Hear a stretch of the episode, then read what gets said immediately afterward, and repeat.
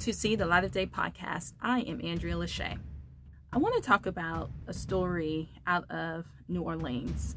There is a lady by the name of Cassandra Jones who was killed by her ex boyfriend execution style.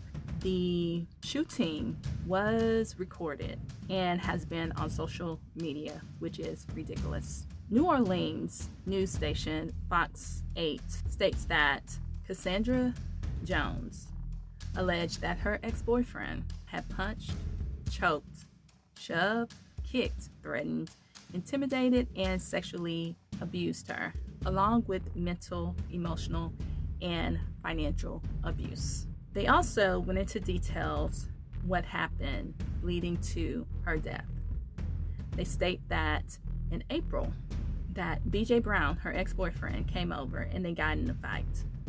When they got in the fight, her ex boyfriend started hitting her with a belt. She called 911 and he started punching her, threw her to the ground, and stomped her.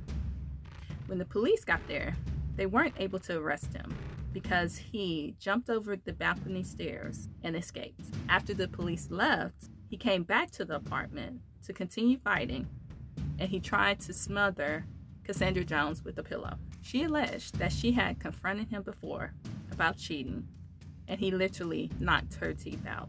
Now, her ex boyfriend has a record. He has been arrested several times, 10 times, over the past 10 years. Two of his arrests were for domestic abuse battery, and in court records, it shows that one of the incidents he was the victim. Mm. Also, it showed charges of robbery, battery, and assault, along with resisting arrest from an officer and one charge of injuring or killing a police animal. And of course, he has drug charges and outstanding warrants. Cassandra Jones was a court clerk and she was on her way to work when all of this happened around 9:30 in the morning. So basically, what her ex-boyfriend did was shot her in the back one time and then walked up to her and shot her multiple times in the head. I bring this story up because many people did not see this in the news, and domestic violence is increasing. The good news is there are signs and there are ways to escape alive. There's a show on TV called Fatal Attraction, and it's a good show to watch if you want to know what not to do in a relationship. And it's on TV One. It shows how getting involved with people that are in and out of jail. It shows that getting involved with people that sell drugs. It also shows getting involved with people that have no fear and no plan for their lives is risky and just plain dangerous. It can land you in jail and you didn't even do anything, or because you got stuck in a situation that you didn't know how to get out of.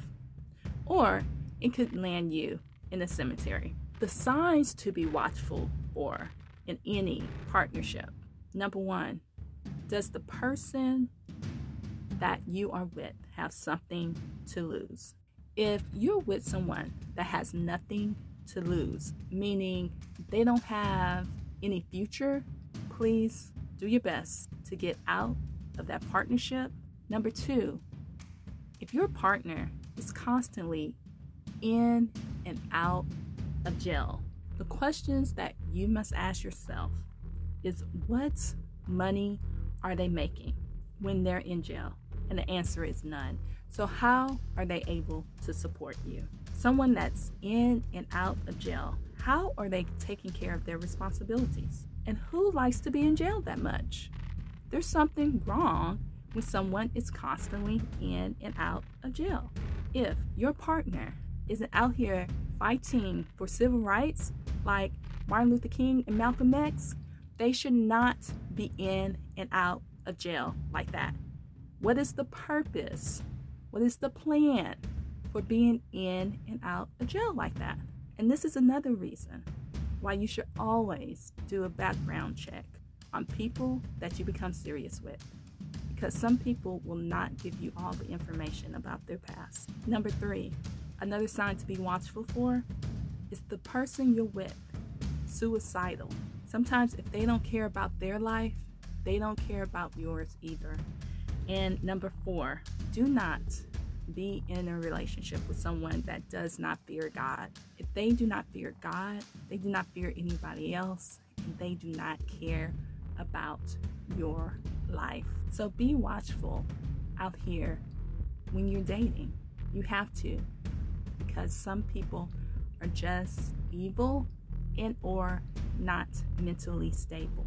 Also, before you encourage someone to date, you need to make sure they know how to date and what signs to look for because the signs are there. Most of the times, we just don't want to heed to them. So be watchful.